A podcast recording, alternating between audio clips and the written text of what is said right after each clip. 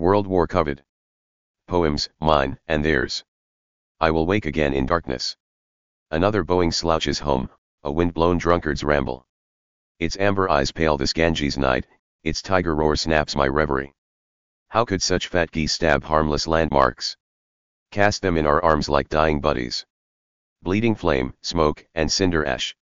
Weeping bodies like all too heavy tears. Monsters, victims, and heroes alike. Unbiased the rubble buried them all. A step pyramid was cut out in negative to bear them. Bear them tenderly away, swearing sacred payback. Breathing hard from heartfelt labor to retrieve the dead. Family by blood, by friendship, as perished first responders. Or the innocent flesh of unknown victims.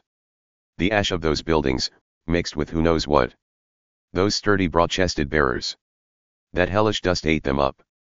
Too soon they joined the ghosts they had eased to rest. Will harsh fall daybreaks draw us back into the warmth? Revived from the dead of winter, as foretold? And will sweet May breezes soothe fevered temples? Five times a day as at prayer? So that everyone may stand tall. Above all, the children, their head held high.